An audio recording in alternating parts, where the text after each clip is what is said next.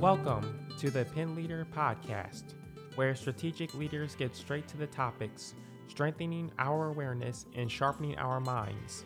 The Pin Leader Podcast is produced by Roar, a production division of Mays and Associates Ltd. Find out more at www.maysassociatesltd.com. Now, here is your award winning host, Dr. Shanda Gore. Thank you, and welcome back to the Pin Leader Podcast. Uh, I have with me Dawn Bentley, and we're going to be talking about a number of components that have to do with examining accessibility. And this is a topic area that sometimes people see it as part of DEI work, uh, but it truly has a standalone need, um, along with a number of components that um, having a professional who works in the space is so critically important. In other words, a leader who understands and has experience to work in the space. And so I'm glad to have Dawn, who she's the president and founder of CARE LLC, uh, which is Community Access, Inclusion, Representation, and Equity. Uh, she has over 20 years' experience uh, working in the field of disabilities. Uh, she's been an intervention development therapist. Uh, she's worked in the nonprofit sector in the disability field, and she's offered all kinds of accessibility with audits and consultation services, training opportunities, speaking engagements, and she's got a uh, a booklet out to help with accessibility, but all of that, uh, she's dynamic. Uh, and again, she is a leader in her field. So I'd like to welcome Dawn to the show today. Thank you. I'm excited to be here. Yes. So, talk a little bit about the passion that you have. This is not something that individuals just kind of get started in and, and do, but can you talk about your journey? Absolutely. So I, I, you know, it's funny. I was just having this conversation with someone yesterday that whenever people ask me how long I've been doing this, I say for as long as I can remember. I had an older brother named Joey who had cerebral palsy. So he was 18 months older than me. So I always tell people I was sort of born into the world of disability. I grew up attending his IEP meetings and learning about his different therapies. Some of my earliest memories are home visitors coming to our house and talking about services and helping my parents navigate you know what what the community has to offer. So it's really something that i've always been surrounded by and and immersed in. And so it's something i feel really called to continue to educate the community about. So and with that with the fact that you had a family member who again was directly impacted who again the family is directly impacted. You know how did you see your role? You you woke up one day and said you know i'm going to just make a difference in this field to become a professional in this field. I want to do this work. I mean how did you uh, you went to school. Uh, you obviously got experiences and education with it but what, what did that journey look like? You know that's actually a really funny question because i started in accounting and finance in college. um, and then I, you know, because it was just a natural and organic part of my life, I never really thought about it as a career. And then I I went to college. It was my freshman year of college. I worked at a summer camp, and the summer camp was marketed as being inclusive. It was for children with and without disabilities. Wildly enough, my brother and I were actually campers at that same summer camp in the late 80s. So I started working there as just a summer job and I fell in love. And it was at that point that I thought, oh my gosh, like I could actually do this as a career and do something that I love. And so I switched majors and I switched to special education, both K through 12, but then also early childhood development and had a secondary certificate in early intervention you know as as the years evolved and i was teaching i then was asked to work at that same nonprofit as their youth director and i loved it. I loved that work as well. And so i have a really interesting perspective because i've been both on the educational side of things and seen you know the work through the school systems but then also i've worked in the nonprofit side of things as well i feel really passionately about bringing all of these services together and not duplicating things but also not being completely disconnected and really helping by professionals working together and collaborating, we can help the parents and the guardians and the family members fill those gaps. That was really how my career evolved. And then my husband and I, we actually have four little ones, and his job has we've lived in Pittsburgh, Pennsylvania, West Virginia, and then we have landed here in my hometown. And we had two daughters when we moved back here, and then we had twins during the pandemic. Um, anyone who knows me knows that we call it the twin demic in our house. And it was a wild, wild time. And at that time, I knew that I wanted to continue in this career and I felt really passionately about it, but it was also a really difficult time to navigate with twin preemies who had been in the NICU. They were diagnosed with hemophilia. Uh, my supervisor at the time, uh, my the director I was working under, he offered for me to become a consultant for for the organization, and I fell in love with it. And it was at that point that my husband and a colleague said, you know, why don't you start your own thing and so that was how care was born. It's just been really exciting to to continue to do say to do the work but it doesn't even feel like work because i love it so much and i could talk about it all day. You know anytime i'm i'm doing any of these these things whether it be a training a conversation a podcast whatever it may be it doesn't ever feel like work because it's just something that i love to talk about. You know it's interesting you say that because it is a passion obviously a passion of yours and that you lived with that this is not something that uh, you saw on TV or you might have you li- really lived in the trenches and advocated for family but then you've also advocated for others. You know when you go in as a now you're a leader in your field right? You're a leader and trying to help other leaders navigate. It could be leaders of a family that has a child that needs advocacy doesn't know what to do but it also could be a school system. It could be an organization that's a workplace program that needs more accessibility. I saw statistics that you know one in four uh, in the U.S. have a disability, or are uh, 61 million um, actually on the pathway of having or could be, and as we age, would have a disability. And when I saw that number, that means that at some point, everyone that's listening, it could have a disability at any time. I try to say from an inclusion space, is that you you just don't know when it could happen. And as we age just being able to get around physical mobility that could be that could be the challenge that you're having. What are your thoughts on that with uh, disabilities in america with those kind of statistics? It's a really interesting dichotomy honestly. Um, the disability space holds a lot of really interesting dichotomies but that being one of them that i that i talk often about is that interestingly a lot of people just don't know what they don't know right i oftentimes unless if someone themselves has been impacted by a disability or someone they love has been impacted they don't think about it and they don't even realize how inaccessible our world and our community still is. During the TARTA campaign, for example, a couple of years ago, when I would ask people about how they were going to vote, I had a lot of people who know what I do for a living, who are dear friends of mine, say, I, haven't really thought about it. I'm not really sure that I'm open to, you know, putting more money towards something like that when I don't use public transportation. And my response was always, but you could. And the reality is, is that the disability community is one of the few marginalized communities that anyone can become a member of at any given time. Exactly. And yeah, so it's really, really important. And and that statistic that you shared, I, I share in a lot of my trainings, the one in four, you know, one in four people, that's a pretty large number. That's 25% of Americans. Yeah. That doesn't even include the percentage of people who will end up with a child who has a disability or a partner or a spouse or another family member, an aging parent.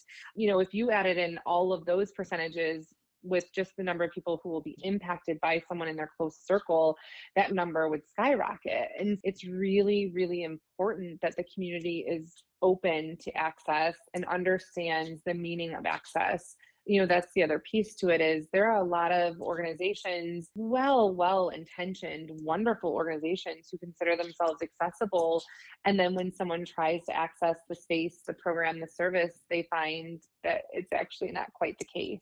Yeah i think that's important to emphasize here because there is a lot of well intention but i know that uh, when we talk about ableism you know can you explain a little bit about ableism because sometimes you run across it. It's unintentional, it's benign intent, but there is ableism that occurs. Can you explain a little bit about what that is? Yeah. So, ableism is an example of an implicit bias. And with ableism, it's where people, you know, whether they make a comment or do something that is directly impacting or speaking um, Uh, even unintentionally against the disabled community. And what a lot of people don't realize is that even people with disabilities can sometimes be ableist.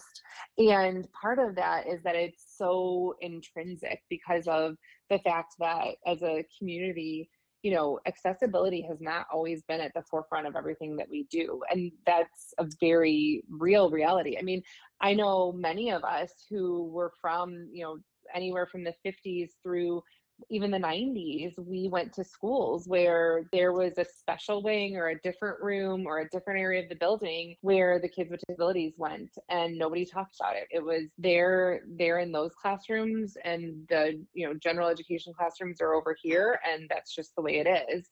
And it was almost like disability was a faux pas. And for that reason, a lot of people have this inherent ableism that they don't even sometimes realize or recognize. But the reality is that you have to actively work to be anti ableist and to be inclusive and to be accessible. And with that comes knowing that you're going to make mistakes. We all do. We're human. That's part of the human growth. But it's a more a matter of once you know better, are you actively doing better?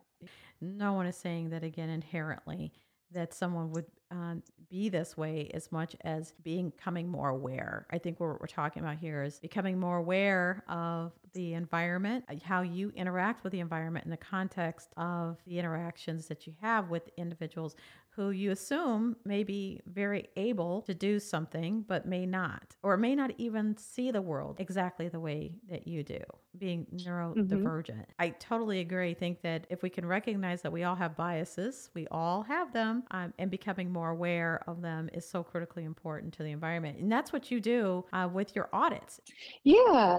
And it's funny because audit, um, it's what I call, you know, what I do, my accessibility audits, and it sometimes is a scary word to organizations but again, I take a very approachable stance with it, which is not to come in and judge or tell anyone what they're doing wrong, but just to take a look at their programs, their services, their spaces, help them look at, you know, what are you already doing and maybe doing really well what are you doing and maybe needs some improvements and then what doesn't yet exist but really needs to be put into place.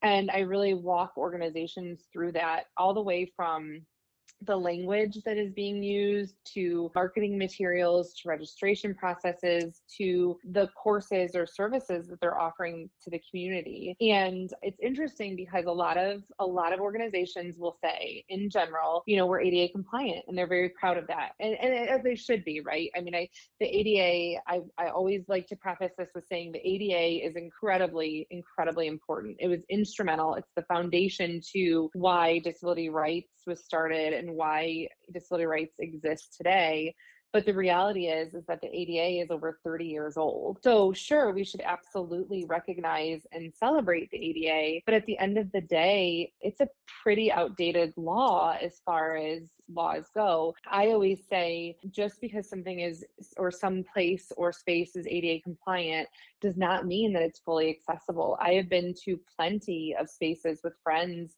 who have disabilities and we get there and find that even though by the law they are considered legally compliant my friend still may not be able to access it. Um, one of the things that I talk about in my audit and in my trainings is universal design. And that is the idea that people can access spaces, programs, services, really anything, regardless of perceived barriers. And perceived barriers meaning age, race, religion, sexual orientation, or preference, and disability. Like those are examples of perceived barriers. I talk a lot about if someone is truly committed to access, why it's really important to take it a step further from the ADA and start with making sure that you're compliant but then looking at how do we take it just a little step further to make sure that we are universally accessible. You know, um, let's talk about that a little bit further because I, I, think that we talk about the space that people are actually residing in quite a bit, you know, looking at rails and steps and uh, is the elevator functional? Uh, is the doorways wide enough?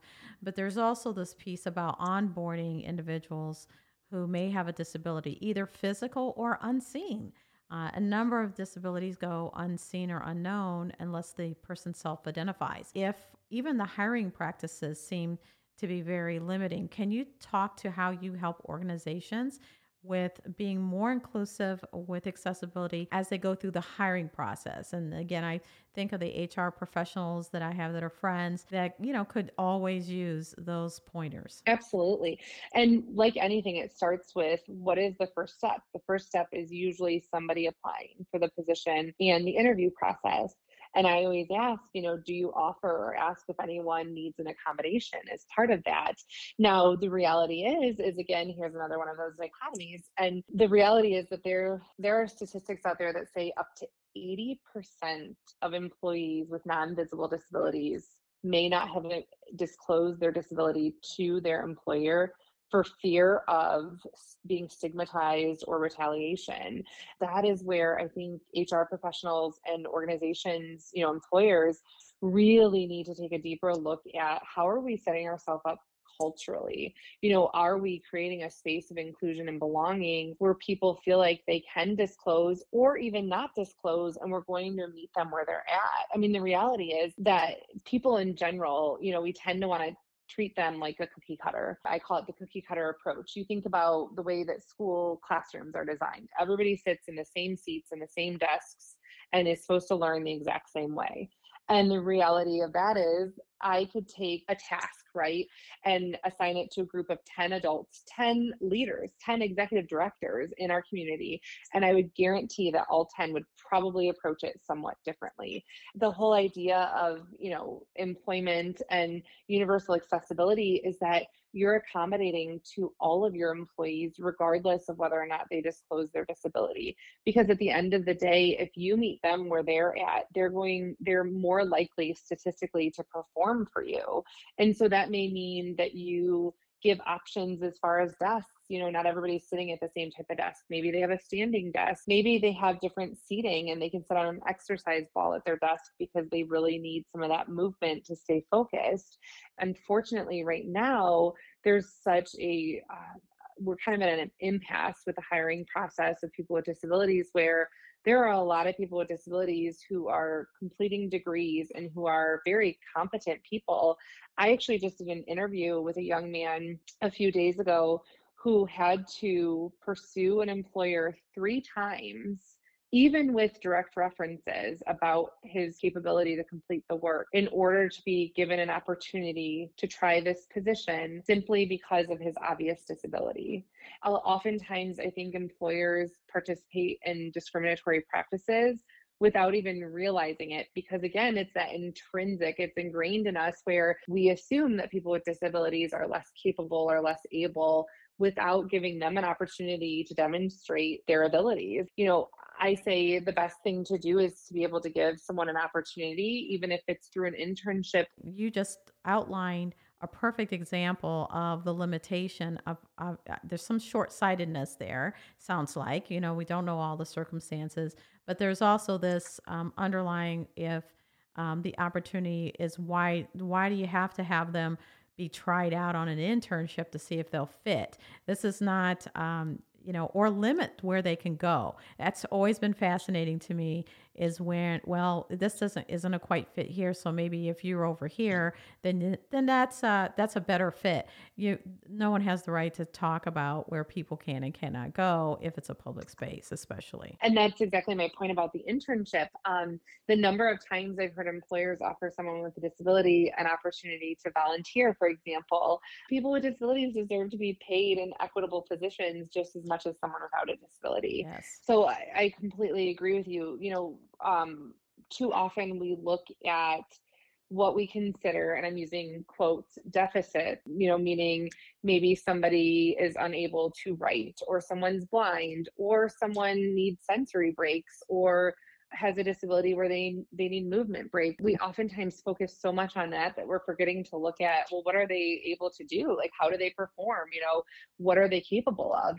Circling back actually to that example i gave of the young man that i talked to a few days ago he not only ended up getting the job after the third try but he has been moved up multiple times to higher higher level positions. Now, I'm glad that that was the end result for him, but at the same time, why, because of his disability, did it take him trying three times to be given the opportunity when he had the qualifications yes. from the beginning? Yes, I think you're talking about a, the onboarding process needs to be some advisements, taking a look carefully at the onboarding uh, process, but also with the retention. Because now, if he is moved, you also don't want uh, a situation where someone's moved in position and that they may need mentoring.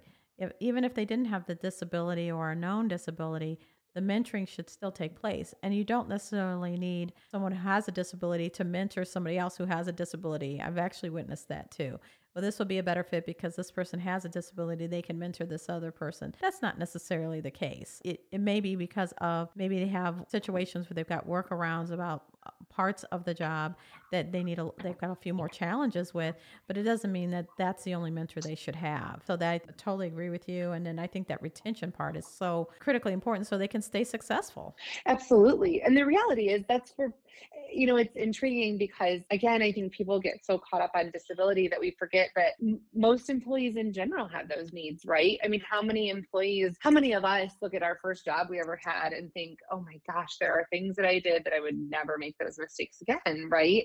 Because you're learning and you're growing as a professional. And, you know, and the same token, a lot of us have had to go through different trainings for gro- growth opportunities or we've had to have difficult conversations about where our strengths are and where there may be other areas that we don't hold as many strengths and we may need to shift focus. I always say to people, really really focus more on what the person is capable of what are their qualifications what are they able to do and then let them advocate for what maybe they can't do or they need to have accommodations for that's mm-hmm. really good and do you do you see that as effective? You know, what are what are some of the when you choose clients to work with? You know, what are you looking for as um, those are effective leaders to be able to take in the information? Not everybody's going to accept your probably your audit or what suggestions? What do you look for in a client? I would say a few things. One commitment. You know are they truly committed to access and inclusion? Because i always say it's a marathon not a sprint. You know it's not going to happen overnight. It takes time especially because we're an evolving society and inclusion and access have not always been a priority. So i would say commitment. Another thing that I would say is seeing the human side of things. And I know that sounds really simple, but it, it's the reality. I think the more that we can see the human side of things and we can see people as people and see them as, you know, everybody, like I, I always shy away from words like typical and normal and special needs because the reality is all people have different needs. And what is normal? Everybody is different. There there's no one who operates the same and so I look for organizations who are really open to seeing people as people, then meeting them where they're at. And I think that when organizations are open to that, then they're more likely to be successful in not only hiring and retaining people with disabilities as employees, but also becoming accessible and inclusive in everything they do from the hiring process to what how their board reflects to you know their programs services their space. That's excellent that's excellent. Well i there's this is a subject where you'll have to come back and and talk about um, some further uh, developments in the space. I know it's always changing. These there's rules and regulations. I think people uh, you know you do your best especially if you're leading an organization either large or small uh, to be inclusive and to create belonging. Even the language has changed. So we'll definitely have to have you back on to seeing what the changes are and um, what further advisement. But I can't thank you enough for bringing that knowledge today, Dawn. We really appreciate it. Yeah, thank you. Thank you for having me here and letting me talk about a topic that I love. Excellent. And thank you to everyone who joined me today. I, this has been a topic that, again, the topics that we talk about about uh, staying straight on topic point and hopefully strengthening your awareness and sharpening your mind about um, these critical topic areas if you are in a leadership position or you're looking to uh, get others to lead in spaces like this. So until next time. The Pen Leader podcast is hosted by Dr. Shanda Gore and brought to you by Mays and Associates Ltd creating customized solutions for growth in the areas of leadership development, strategic planning, and culture building Find out more at www.maysassociatesltd.com. Don't forget to subscribe to the Pen Leader podcast and share with others.